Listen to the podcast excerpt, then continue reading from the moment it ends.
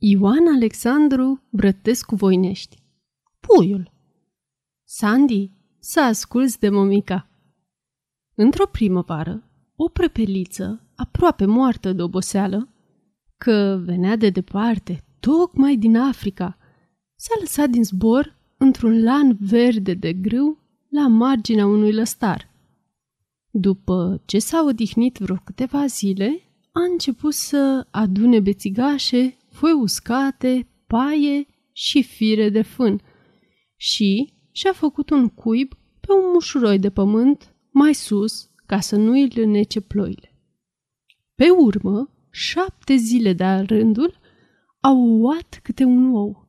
În tot, șapte ouă mici, ca niște cofeturi, și a început să le clocească. Ai văzut cum stă găina pe ouă?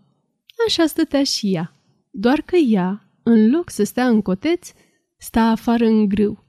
Și ploua, ploua de vărsa și ea nu se mișca.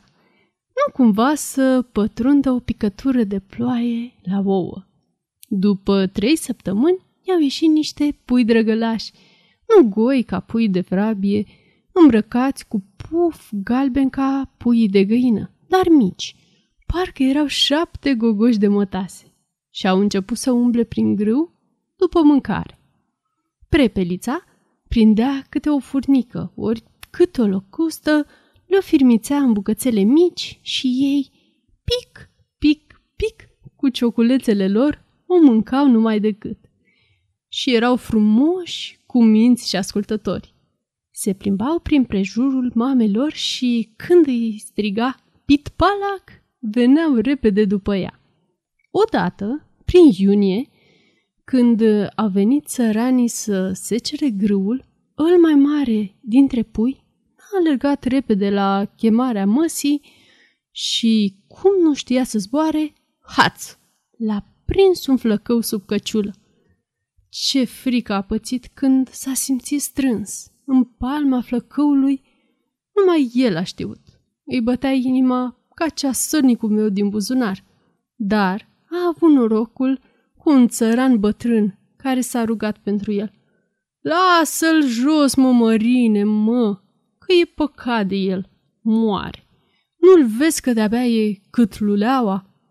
Când s-a văzut scăpat, fuga a speriat la prepeliță să-i spuie ce-a pățit. Ea l-a luat, l-a mângâiat și i-a spus Vezi ceva să zică să nu mă asculți?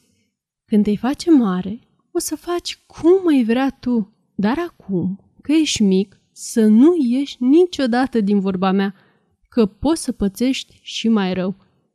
Și așa trăiau acolo, liniștiți și fericiți.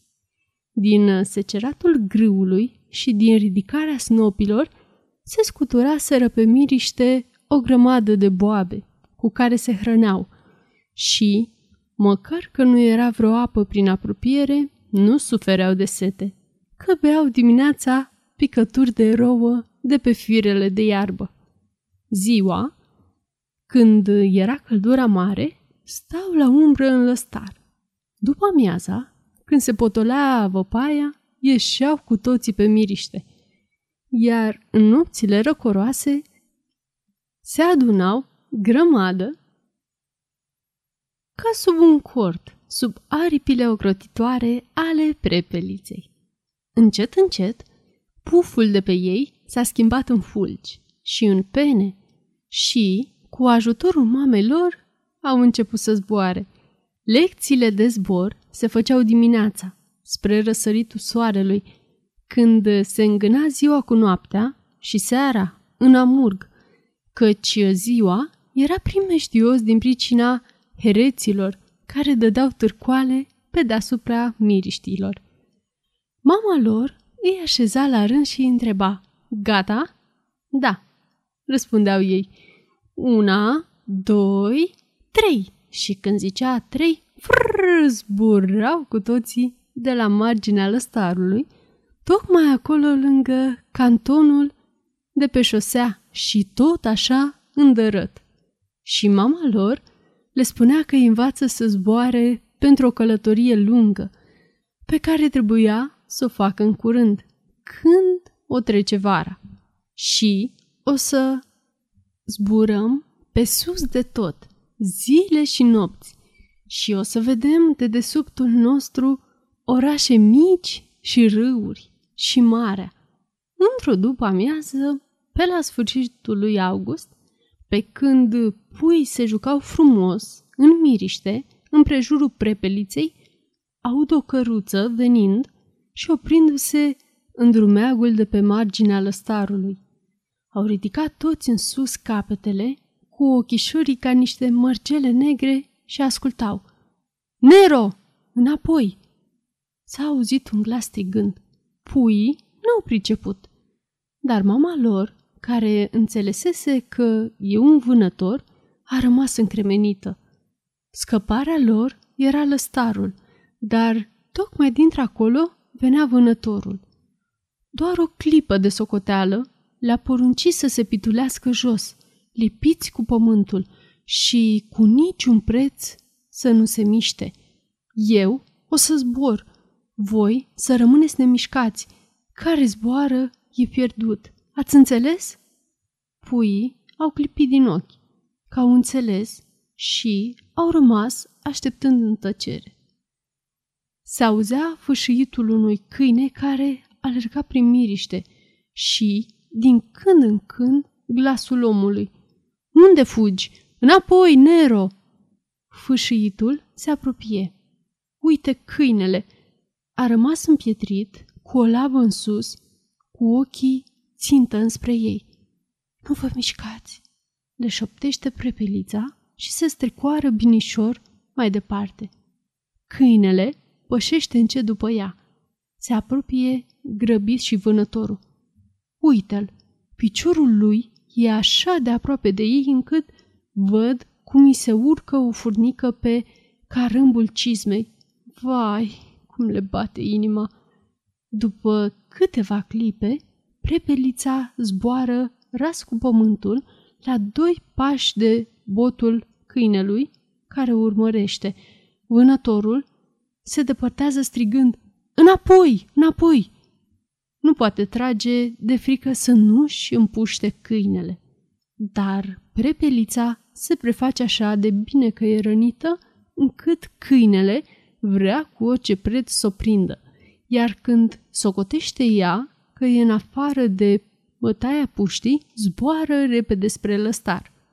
În vremea asta, puiul mai mare, în loc să stea nemișcat ca frații lui, după cum le poruncise maică sa, zboară. Vânătorul îi aude părâitul zborului, se întoarce și trage. Era cam departe. O singură alică l-a ajuns la aripă. N-a picat. A putut zbura până în lăstar. Dar acolo, de mișcarea aripii, osul l-a început numai plesnit, s-a crăpat de tot și puiul a căzut cu o aripă moartă. Vânătorul, cunoscând de simea lăstarului și văzând că tresese într-un pui, nu s-a luat după dânsul, socotind că nu face truda de a-l căuta prin lăstar. Alți pui nu s-au mișcat din locul unde lăsase prepelița. Ascultau în tăcere. Se auzeau pocnete de pușcă și glasul vânătorului strigând Aport! Mai târziu, căruța s-a îndepărtat înspre vânător pe drumeagul lăstarului. Încet, încet, pocnetele și strigătele s-au pierdut, s-au stins. Și în tăcerea serii, care se lăsa, nu se mai auzea decât cântecul greierilor. Iar când s-a înnoptat și răsărea luna dinspre cornățel, au auzit deslușit glasul mamelor chemându-i din capul miriștei. Pit-palac! Pit-palac! Repede au zburat înspre ea și au găsit-o. Ea i-a numărat. Lipsea unul. Unde e nenea? Nu știm, a zburat. Atunci, prepelița, disperată, a început să-l strige tare, mai tare, ascultând din toate părțile. Din lăstar s-a auzit un glas stins. Piu, piu. Când l-a găsit, când i-a văzut aripa ruptă, a înțeles că era pierdut, dar și-a ascuns durerea, ca să nu-l deznădăjduiască pe el. Atunci au început zile triste pentru bietul pui. Se uita cu ochii plânși cum frații lui se învățau la zbor dimineața și seara. Iar noaptea, când ăilalți adormeau sub aripa mamei, el o întreba cu spaimă. Mamă, nu e așa că o să mă fac bine? nu e așa că o să mergi și eu să-mi arăți cetăți mari și râuri și marea? Da, mamă, răspundea prepelița, silindu-se să nu plângă. Și a trecut vara. Au venit țăranii cu plugurile de-au arat miriștea. Prepelița s-a mutat cu puii într-un lan de porumb de alături. Dar peste câtva vreme au venit oamenii de-au cules porumbul, au tăiat cocenii și au întors locul. Atunci s-au mutat în niște pârloage din marginea lăstarului. În locul zilelor mari și frumoase au venit zile mici și posomorâte. A început să cadă bruma și să se rărească frunza lăstarului. Pe serate se vedeau rândunici întârziate, zburând în rasul pământului, ori tâlcuri de alte păsări călătoare, iar în tăcerea nopților friguroase se auzeau strigătele cocorilor, mergând toate în aceeași parte către miază zi. În inima bietei prepelițe era o luptă sfârșietoare. Ar fi vrut să se rupă în două.